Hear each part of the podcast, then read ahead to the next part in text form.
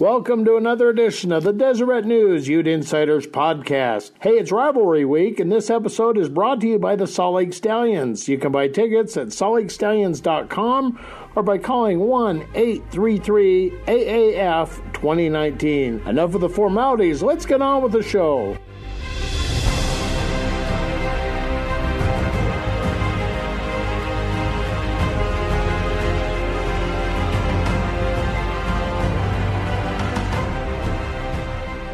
Welcome to a special edition of Deseret News Ute Insiders podcast. Today we're going to talk about the big games in the rivalry with BYU. I'm joined today by a couple veterans, Brad Rock and Mike Sorensen. Guys, glad to have you with us. Great to be here. Good to be here for another rivalry game. Rivalry week is here this year, a little unique. It's at the end of the season, a first time since Utah's been in the Pac 12 that such a game is taking place so late in the season. Do you guys like that, Brad? What do you think? You know, to me, uh, it I would I would rather see the game played earlier in the season. I, I think that there's enough on the line conference wise for Utah, uh, bowl ramifications for both teams. I'd, I'd rather see them just get it get it done early. How about you, Mike? Does it just feel natural to be at the end of the season, or would you like to see it earlier as well? Now that they're not the, no longer in the same conference.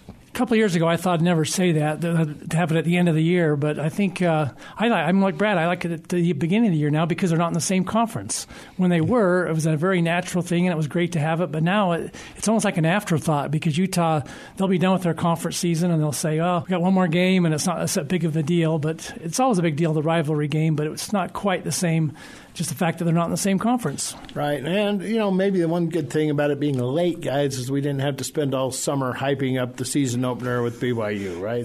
That's we have one good, week yeah. to get it, uh, get it hyped. Having it earlier. Well, let's look back on the biggest games in the rivalry, or at least the most memorable games. Uh, the rivalry goes back a long ways, obviously. And, you know, we're old guys, but we're not that old. We don't go too far back. But so we apologize to our older friends who might remember some classic games back in the day. I still like to think that games that were played in the 70s and 80s are back in the day as well. But uh, that kind of shows our uh, our age. Mike, is there a game that, that comes to memory to you that uh, was special between the Utes and the Cougars? They had some really close games, obviously, the last couple of years. Well, probably the one that Brad's going to do. Uh, back when we were in college together, back in '78, that was a memorable game, and I'm sure Brad can give you some details. But that was a big one because of what had happened the year before. You know, I was down at that game in Provo in, in '77. Marc Wilson set an NCAA record, 571 yards, something like that. And uh, at the end of the game, he was still in there, and the BYU was ahead 27 to nothing. And Wayne Howard was so upset by that. That's when he did his famous hate speech after the game. Said we hate BYU, and this is gonna we're gonna drill them sometime. And so anyway, they came back the next year, won 23 to 22 on Randy Gomez's pass, fourth down pass was it to Yeah, yeah, Frank I think so. Henry, and uh, won 23-22. Scored with two minutes to go, and that was Jim McMahon. He actually outplayed Jim McMahon, who was a freshman at the time. So anyway, that was a big game. Yeah, I wasn't far enough up the food chain to even cover that game, but I remember being in a shopping mall or something when the game was there. I was with my wife, and the clerk was weeping, and we and I said, "What's the matter? Utah beat BYU." Now I didn't know. I still don't know to this day if she was upset or if she was weeping with with joy. Joy. But uh, yeah, I didn't get the I didn't get the chance to cover that game. But it was. I agree with you, Mike, especially on on the tail of Wayne Howard's comment that the hatred would would continue forever. The next year he comes back and beats him. Let me jump ahead 10 years, guys, when I was at the Chronicle, the big game obviously was when Utah defeated BYU, I think it was what, 57 28, in what was affectionately known at the time as the Rice Bowl. And uh, that was a, a big time game. What, what do you remember about that, Mike? I know you have fun memories of that game. I have memories because I was not covering it. I was actually in the in the stands with another fellow sports writer, and we were watching the game just uh, just for the interest of the game, and, and it was it was just shocking because you know I you know I, I won't say it was shocking. I actually was picking football scores at the time, and I remember that I picked it 31 to 28 for Utah, just kind of on a whim. And uh, I got BYU score right, but I was off by 26 points on Utah score. It was a shocker to win 57 points to 28 for BYU. But you know, Scott Mitchell had a, a terrific game. Uh, Eddie Johnson had four touchdowns. Sam uh, Tasinga had that 17-yard interception return. So it was uh, quite the uh, quite the game. Yeah, and you know, uh, I do I do remember the the fallout of that thing was it such a big deal. that people ran on the field, they pulled down the goalpost, and then they they split the goalpost up into little tiny pieces, and sold them as keychains with the score written on that uh, on those keychains. So yeah, that's how epic it was. Is they actually uh, memorialized it with uh, with keychains. You know, I apologize to my friends at the Grove Deli who I visit as often as I can, but I believe a section of that goalpost uh, sits behind the counter there where they make the sandwiches too. so if you want to see a piece okay. of that, uh, it's either that or another win over BYU. If I apologize if I don't get it correctly, but uh, that was it. You know, I have fond memories too of that game because uh, I was at the Chronicle and we sent out Christmas cards this, that year, and we had a picture of the goalpost coming down. And it just said, "May your Christmas be as special as was it November nineteenth," and we had the scoreboard on there and stuff, and got a little grief from our uh, institute friends and a few people that didn't really like that, but uh, that was a big win, and that kind of broke up a, really big run for BYU in that series, didn't it? Yeah, Brad. When Brad said that, it reminds me. I got. I have one of those pieces of the goalpost. My, my BYU relatives gave it to me for Christmas that year. A piece of that goalpost on a trophy somewhere in my house. I don't know. I don't. I don't put it. Just, I don't display it prominently, but I did get a piece of that goalpost, that little ring. Now, let me. I, apologize to you Utah fans. I got to bring this up, but I was uh, I was editor of the Crony the next year, and uh, of course the game shifted to Provo, and there was a guy named Ty Detmer quarterbacking BYU. And if I remember right, BYU scored touchdowns. They were a little mad from the game the year before, but they scored, I believe, on their first seven possessions, they scored touchdowns.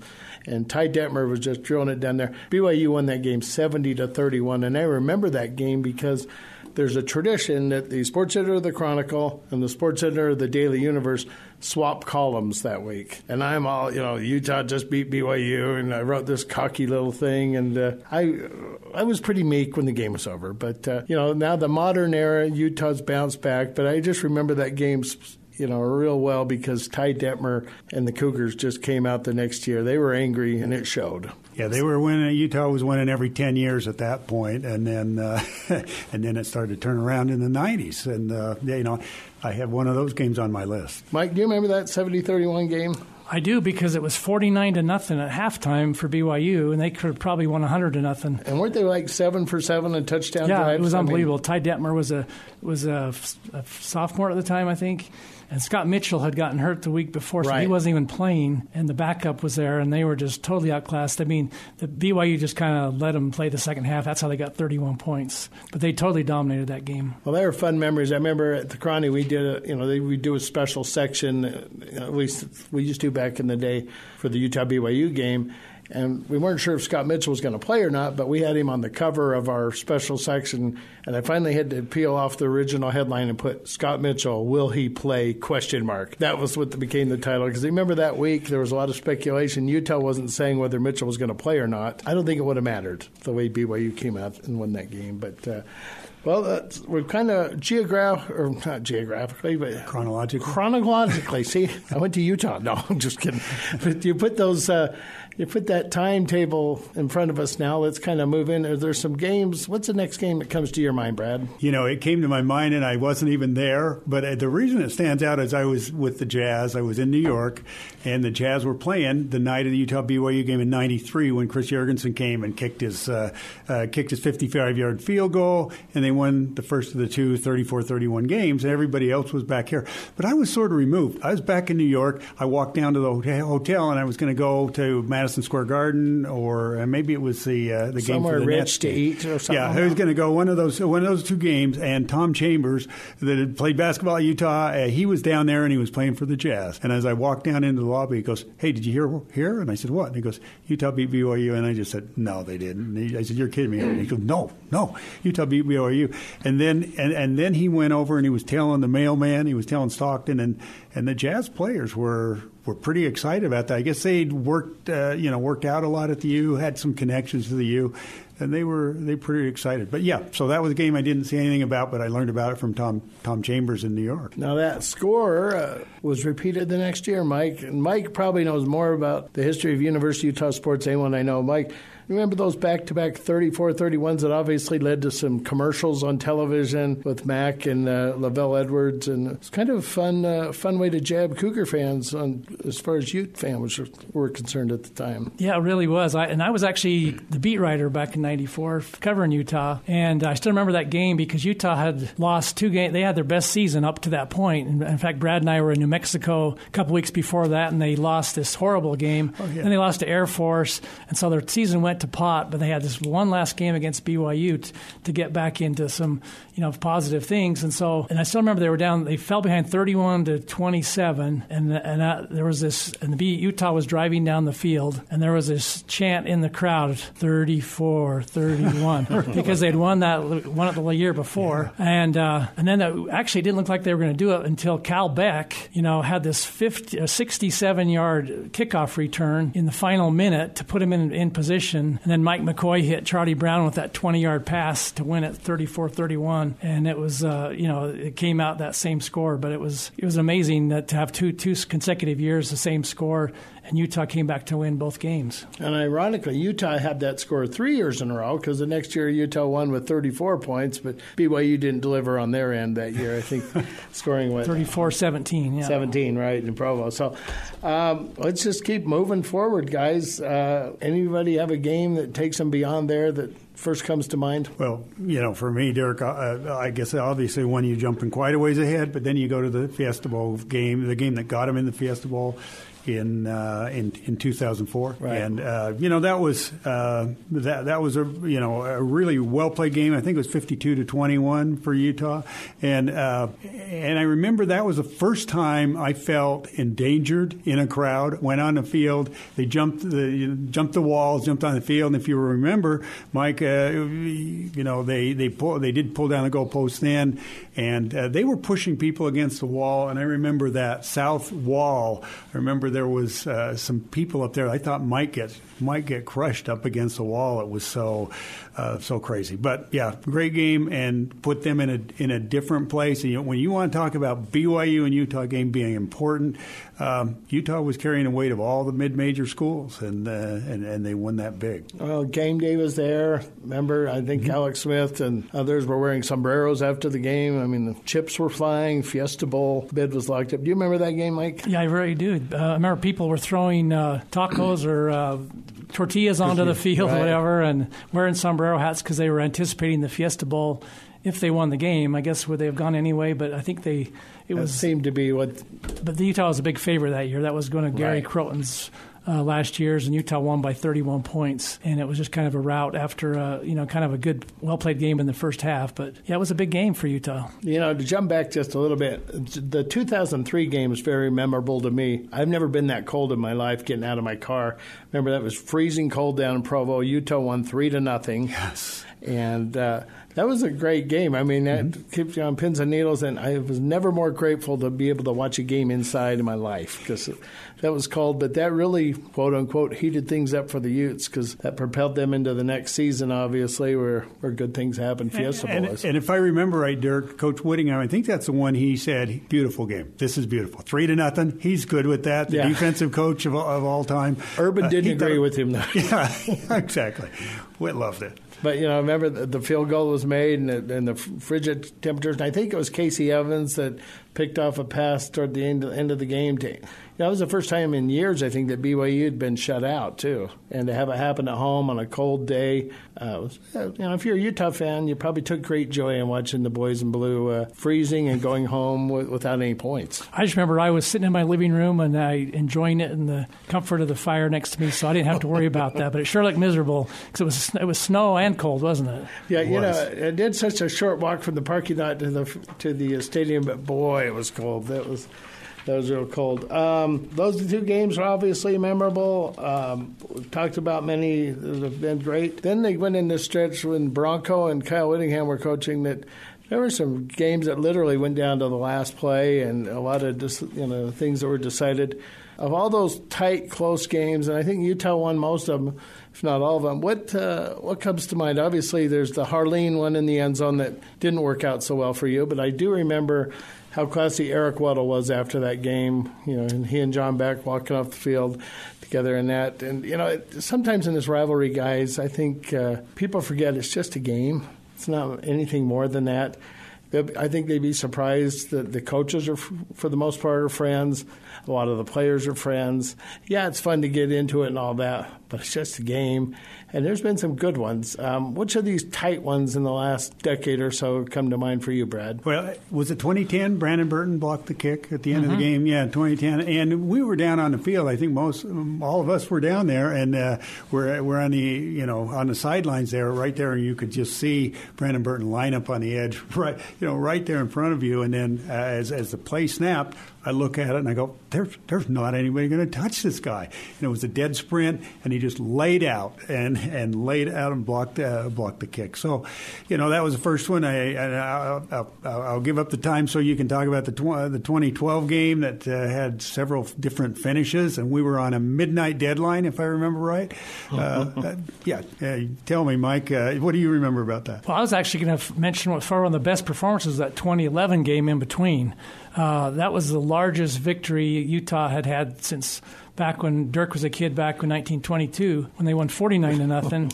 but uh, they won 54 to 10. But you know what's amazing about that game is you know people think that was the biggest rout ever, but Utah was actually losing that game 10 to 7 in the middle of the second quarter, and all of a sudden they scored with uh, in the final 30 seconds, and they they scored 47 straight points, and it just you know that's a game that BYU fans will never get over because it was such a, a rout. But uh, right. uh, it, you know it, it, wasn't it was a rout, but it, it's funny that people don't realize it was actually a close game for nearly a half, and then Utah just poured it on the second half at 40 points, and it was. Uh, you know, I could say the second biggest victory ever. Oh, that was a great game. I, I think of uh, you know mentioned it's we've mentioned a bunch of them, but you know there were games like you said that one that, that kept going back and forth, mm-hmm. back and forth, back and forth, and had several different endings. I think was it three times they brought the teams back on the field to, mm-hmm. to revisit that. That was the game in help me on the year on that guys where the the finish was well, the players rushed the field, the fans rushed the field, yes.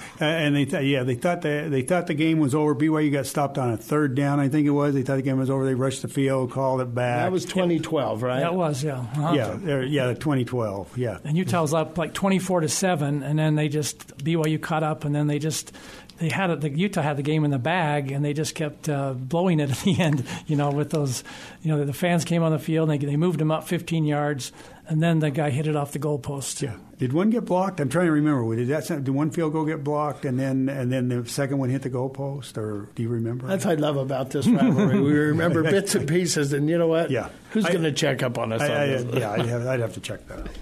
So jump ahead just the last couple years. Any of the games come to mind, guys? You know, I well, the 2015 yeah. game was, I mean, that was the most amazing first quarter I've ever seen in my life. The bowl game yeah. down in Las Vegas. I thought they were going to win 70 to nothing, and they're up 35 nothing, and it's still what three minutes to go in the first quarter, and then Utah just kind of took their foot off the gas or whatever, fell asleep. And BYU came back and had a chance to have a you know tie the game in the last quarter, and Utah won by seven. So that was a memorable game just for the fact that it was such, that was the opposite of the other game. It was a rout, and then all of a sudden it became close. And who would have ever thought the forefathers of this rivalry that the rivalry would actually get played on the sacred ground of Las Vegas, Nevada. What do you think? Where yeah, gamblers did you, have lost you mix it up bucks. a little bit with somebody from there? Uh, uh, we try, we try, we try to mess it up. well, then was then the rivalry was renewed. Obviously, after that, um, the, the last couple of years, I think Utah won twenty to nineteen in uh, 2016 uh, 19 to 13 last season. Even though Utah and BYU are in different places right now, the games continue to be close. Do you anticipate that's going to be the case again this time? Yeah, I think so, Dirk. I, uh, I, I, think that they'll manage it. Utah's certainly got those injuries. I, I, think what one of the big factors in that game is going to be the fact that uh, how healthy BYU is. We know how healthy Utah uh, is at this point, and that's not very good. I think if you line up Utah's second string guys against BYU's second string guys, it's not going to be that close. All right, Mike, any final thoughts? I think the same thing. You always have close games, and uh, no matter what, who's favored by a lot of points, somehow it's always going to be a close game. So I wouldn't expect anything less this year. It's Connor Sherrill kick or a Brandon Burton block. We don't know what to expect, but the one good thing is uh, probably keep us all in our seats till the end. This Rivalry Week episode is brought to you by the Salt Lake Stallions. Their website is saltlakestallions.com, and their phone number is 1 833 AAF 2019. We're bringing you a brand new episode every day this week, so enjoy and be sure to subscribe to this podcast so that you don't miss a single episode. Thanks for joining us for this special edition of Deseret News Ute Insiders Podcast.